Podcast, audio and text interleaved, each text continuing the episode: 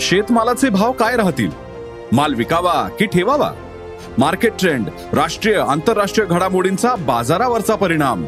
जाणून घेण्यासाठी ऐका अॅग्रोवनचं शेत मार्केट पॉडकास्ट.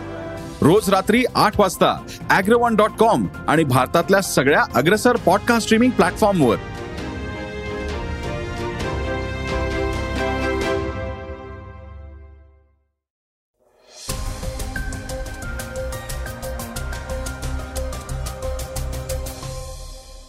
नमस्कार मी गौरी कुबेर.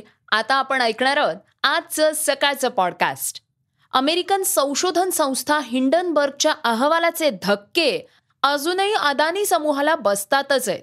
याविषयीची मोठी बातमी आपण आज जाणून घेणार आहोत.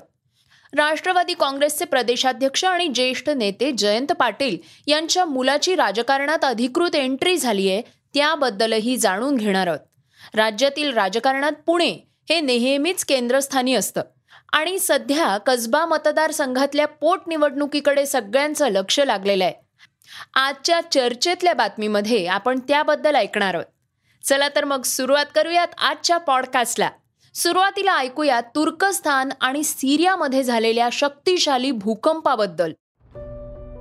तुर्कस्तान आणि सिरियामध्ये झालेल्या सात पूर्णांक आठ रिक्टर स्केलच्या भूकंपानं मोठा हाहाकार झालाय. तुर्कस्तान आणि सिरियामध्ये झालेल्या या भूकंपात जवळपास चौदाशेहून अधिक नागरिकांचा मृत्यू झालाय. तर साडेपाच हजारांहून अधिक नागरिक जखमी झाल्याचं सांगितलं जात आहे याशिवाय या दोन्ही ठिकाणी मोठ्या प्रमाणात इमारती उद्ध्वस्त झाल्या आहेत सध्या या ठिकाणी बचाव आणि मदत कार्य युद्ध पातळीवर सुरू असून मृत आणि जखमींचा आकडा वाढण्याची भीती व्यक्त करण्यात येते स्थानिक वेळेनुसार पहाटे चार वाजून सतरा मिनिटांनी भूकंपाचा पहिला धक्का बसला आणि काही मिनिटांनंतर मध्य तुर्कस्तान पुन्हा एकदा भूकंपानं हादरलं. तुर्कस्तानमध्ये झालेल्या या भूकंपांची तीव्रता रिक्टर स्केलवर सात पूर्णांक आठ इतकी मोजण्यात आली आहे या घटनेनंतर भूकंपग्रस्त भागात शोध आणि बचाव पथकं तातडीनं पाठवण्यात आली आहेत. आम्हाला आशा आहे की आम्ही एकत्रितपणे या आपत्तीवर लवकरात लवकर आणि कमीत कमी नुकसानासह मात करू असा विश्वास तुर्कीचे राष्ट्राध्यक्ष रेसेप तय्यीप एर्दोगन यांनी घटनेनंतर व्यक्त केलाय. तुर्की आणि सिरियामध्ये बसलेल्या भूकंपांचा धक्का देशातल्या दहा शहरांना बसलाय. यामध्ये वित्त आणि मोठ्या प्रमाणात जीवितहानी झाली आहे मोठा फटका बसल्यामुळे शहरामध्ये काहमेन मार्श हाताय गाझियानटेप उस्मानी आदियामान तसंच सान लियुर्फा मालत्या अदाना दियार बाकीर आणि किलिस यांचा समावेश आहे. दरम्यान तुर्की आणि सिरियामध्ये बसलेल्या या भीषण भूकंपांच्या धक्क्यानंतर भारताचे पंतप्रधान नरेंद्र मोदींनी शोक व्यक्त केलाय. तसंच घटनेत मृत व्यक्तींच्या कुटुंबियांनाही हे दुःख पचवण्याची शक्ती मिळो अशी इच्छा त्यांनी व्यक्त केली आहे. तसंच जखमी लवकरात लवकर बरे होत अशी प्रार्थनाही केली आहे. या भीषण परिस्थितीत भारत तुर्कस्तानच्या नागरिकांसोबत खंबीर उभा असून या परिस्थितीत सर्वतोपरी मदत करण्यास आम्ही तयार असल्याचं त्यांनी म्हटलंय.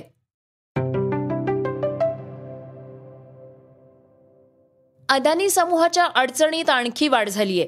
याबाबतची एक बातमी आता आपण ऐकूयात. अमेरिकन संशोधन संस्था हिंडनबर्गच्या अहवालाचे धक्के अजूनही अदानी समूहाला बसताय अदानी समूहाचे चार शेअर्स लोअर सर्किटमध्ये गेले आहेत. तर गौतम अदानी श्रीमंतांच्या यादीत बावीसाव्या क्रमांकावर पोहोचले आहेत. अदानी यांची वेगात झालेली प्रगती हिंडनबर्गमुळे वेगात खाली आली आहे अदानी समूहाच्या कंपन्यांच्या शेअर्समध्ये सुरू असलेल्या घसरणीमुळे गौतम अदानी यांच्या संपत्तीतही त्याच दरानं घट होतीये. याचा परिणाम जगातल्या अव्वल अब्जाधीशांच्या यादीत दिसून येतोय.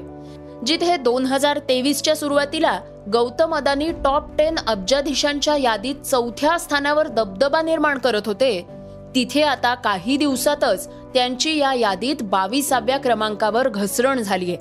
फोर्ब्सच्या रिअल टाइम बिलियनेअर्स इंडेक्सनुसार गौतम अदानींचं नेटवर्थ ही अठ्ठावन्न पूर्णांक चार बिलियन डॉलर्स झालीय. अदानी यांच्या कमाईत देखील मोठी घट होतीये. गेल्या वर्षी दोन हजार बावीसमध्ये कमाईच्या बाबतीत त्यांनी जगातल्या सर्व श्रीमंत लोकांना मागे टाकलं होतं. दोन हजार बावीसमध्ये त्यांनी एका वर्षात जेवढं कमावलं होतं त्यापेक्षाही जास्त त्यांनी तेरा दिवसात गमावलंय. अदानींच्या कंपन्यांच्या समभागांच्या सततच्या घसरणीमुळे आता अदानी समूहाचे मार्केट कॅप निम्म्यावर आले आहेत. हिंडनबर्गच्या रिसर्चनं आपल्या अहवालात अदानी समूहाला अठ्ठ्याऐंशी प्रश्न विचारलेत. या अहवालात अदानी समूहाला विचारण्यात आलं की गौतम अदानी यांचे धाकटे बंधू राजेश अदानींना समूहाचं एम डी का करण्यात आलं? त्यांच्यावर कस्टम करचोरी बनावट आयात दस्तऐवज आणि अवैध कोळसा आयात केल्याचा आरोप आहे. हिरे व्यापार घोटाळ्यात नाव असल्यानंतरही गौतम अदानी यांचे मेहुणे समीरो वोरा यांना अदानी ऑस्ट्रेलिया विभागाचे कार्यकारी संचालक का करण्यात आलं? असेही अनेक प्रश्न हिंडनबर्ग रिसर्च एजन्सीनं अदानी समूहाला विचारले आहेत. हिंडनबर्ग रिसर्चची स्थापना दोन हजार सतरामध्ये नॅथन अँडरसन यांनी केली होती. हिंडनबर्गनं आतापर्यंत अनेक कंपन्यांचा पर्दाफाश केलाय. सहा मे एकोणीसशे सदोतीस रोजी झालेल्या हाय प्रोफाईल हिंडनबर्ग एअरशिप क्रॅशवरून कंपनीला हे नाव देण्यात आलेलं आहे. श्रोत्यांनो राष्ट्रवादी काँग्रेसविषयी एक मोठी बातमी आता आपण जाणून घेऊयात. राष्ट्रवादी काँग्रेसचे प्रदेशाध्यक्ष आणि ज्येष्ठ नेते जयंत पाटील यांच्या मुलाची राजकारणात अधिकृत एंट्री झालीय. प्रतीक पाटील यांची राजाराम बापू पाटील साखर कारखान्याच्या संचालकपदी बिनविरोध निवड झालीय.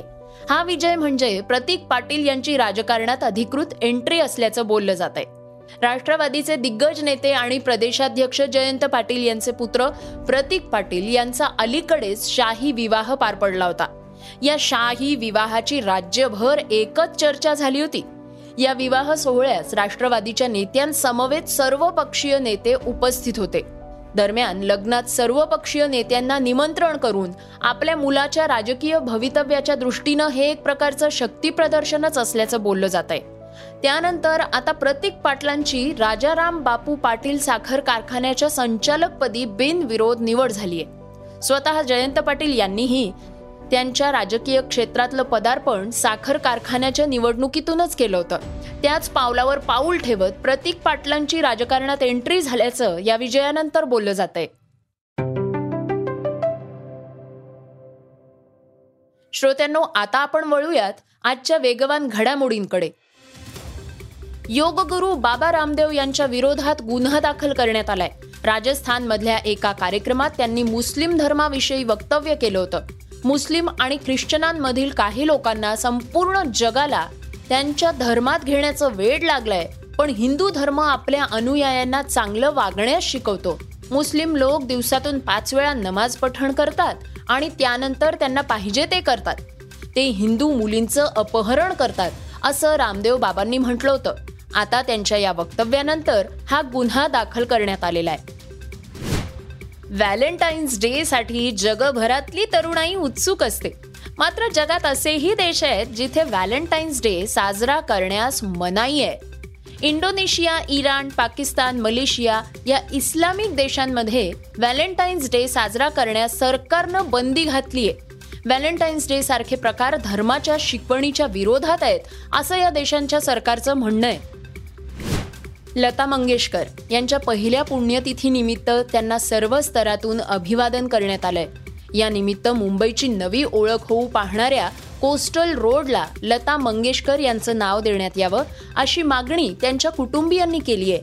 महाराष्ट्रात पहिल्यांदाच असा मोठा प्रकल्प होतोय आणि तो आमच्या घराजवळ होतोय. त्यामुळे याला लता दिदींचं नाव द्यावं अशी आमची इच्छा आहे असं उषा मंगेशकर यांनी म्हटलंय. नुकत्याच पार पडलेल्या इराण आंतरराष्ट्रीय चॅलेंज बॅडमिंटन स्पर्धेत जगभरातल्या अव्वल बॅडमिंटनपटूंनी सहभाग नोंदवला होता. या स्पर्धेत भारताच्या तानिया हेमंतनं विजेतेपद पटकावलंय. मात्र गोल्ड मेडल जिंकल्यानंतर पदक घेताना तिला हिजाब घालण्याची सक्ती करण्यात आल्याचं समोर आलंय. इराणमध्ये महिलांच्या हक्कांसाठी आक्रमक आणि हिंसक आंदोलनं झाली आहेत मात्र तरीही इराणच्या प्रशासनानं याबाबत कोणतंही पाऊल उचललेलं नसल्याचं दिसून येत आहे श्रोत्यांनो आता आपण ऐकूयात आजची चर्चेतली बातमी. राज्यातल्या राजकारणात पुणे हे नेहमीच केंद्रस्थानी असतं. सध्या पुण्यातल्या कसबा मतदारसंघातल्या पोटनिवडणुकीकडे सगळ्यांचंच लक्ष लागलेलं आहे. अंधेरी पोटनिवडणुकांनंतर या मतदारसंघांची मोठ्या प्रमाणात चर्चा होताना दिसते या पोटनिवडणुकीत दररोज नाट्यमय घडामोडी पाहायला मिळत आहेत आधी कसब्याची जागा कोण लढणार यावरून गोंधळ सुरू होता? दिवंगत आमदार मुक्ता टिळक यांचे पती शैलेश यांना कसब्यातून उमेदवारी मिळणार अशी चर्चा असतानाच यांनाच भाजपा नेतृत्वानं उमेदवारी नाकारलीय. आता त्या ठिकाणी नवीन चेहरा म्हणजेच हेमंत रासने यांना उमेदवारी देण्यात आली आहे दुसरीकडे शहरामध्ये पोस्टर बाजीला सुरुवात झालेली दिसते. भाजपमध्ये ब्राह्मणांना डावललं जातंय की काय अशा आशयाचे पोस्टर झळकले होते. यावरून हिंदू महासंघाचे आनंद दवे यांनी प्रतिक्रिया दिली आहे ते म्हणाले आहेत हिंदू महासंघाचा उमेदवार म्हणून मी स्वतः अर्ज भरतोय. ही निवडणूक चुरशीची आहे आणि जिद्दीची सुद्धा आहे. ज्या भारतीय जनता पक्षाला वाढवण्यासाठी जेव्हा लोक टिंगल टवाळ्या करत होती चिष्टेचा विषय असायचा त्यावेळेस भारतीय जनता पक्ष वाढवण्यासाठी ज्या समाजानं सर्वाधिक प्रयत्न केले त्या पक्षाला पूर्णपणे वाळीत त्या संघ समाजाला पूर्णपणे वाळीत टाकण्याचं काम भारतीय जनता पक्ष करतोय. म्हणजे कोथरूडचा विषय असो किंवा आता कसब्याचा विषय असो जगताप कुटुंबाला जो न्याय चिंचोडमध्ये देण्यात आला तो न्याय लोक टिळकांच्या घराला कसब्यामध्ये का देता आला नाही ही हिंदू महासंघाची भूमिका आहे. हिंदू महासंघाचं म्हणणं असं आहे की हिंदू समाजातल्या सर्व जाती सर्व समाज यांना योग्य प्रतिनिधित्व मिळालं पाहिजे. पुणे जिल्ह्यामध्ये एकवीस आमदार असताना प्रत्येक समाजाचं एक चांगलं प्रतिनिधित्व असताना ब्राह्मण समाजाचं प्रतिनिधित्व का डावलले गेले हा हिंदू महासंघाचा भाजपला प्रश्न आहे. प्रत्येक समाजाचा नेता त्या त्या समाजाचे प्रश्न सुद्धा मांडत असतो. त्यासाठीच राखीव मतदारसंघ सुद्धा असतात. हे भारतीय जनता पक्षाला आता माहीत नाहीये काही विचारण्याची वेळ आलेली आहे. हे सगळं करत असताना ब्राह्मण समाजाची नाराजी हिंदू महासंघापर्यंत आल्यानंतर मी स्वतः रिंगणात उतरण्याचा विचार केलाय. आम्ही उद्या फॉर्म भरतो आहोत. काल कसब्यात लागलेले सर्व बॅनर्स असतील आज टिळक कुटुंबीय किंवा अनेक नगरसेवक आणि अनेक पदाधिकाऱ्यांचं सुद्धा हेमंत रासने यांच्या मिरवणुकीत न जाणं असेल भारतीय जनता पक्षाला धोक्याची सूचना आहे आणि हिंदू महासंघाचा उमेदवार इथं निवडून येणार आहे याची खात्रीची आहे असं हिंदू महासंघ मानतो. कसबा मतदारसंघात शैलेश टिळकांना उमेदवारी न मिळाल्यामुळे भाजपनं ब्राह्मणांना डावललं. अशा अर्थाचं एक पोस्टर वॉर पुण्यात सुरू झालं. शहरात तब्बल चोवीस ठिकाणी पोस्टर्स लावण्यात आल्यानं चर्चांना उधाण आलं. त्यामुळे राज्याच्या राजकारणात कसबा पोटनिवडणुकीची जोरदार चर्चा रंगतीये. चाळीस वर्ष भाजपला साथ देणाऱ्या कसबा मतदारसंघाचा इतिहास पाहिला तर दोन हजार नऊ पासून कसब्यामध्ये गिरीश बापट भाजपा आमदार राहिले आहेत. बापटांच्या आधी सुद्धा अरविंद लेले अण्णा जोशी हे याच मतदारसंघातून आमदार होते.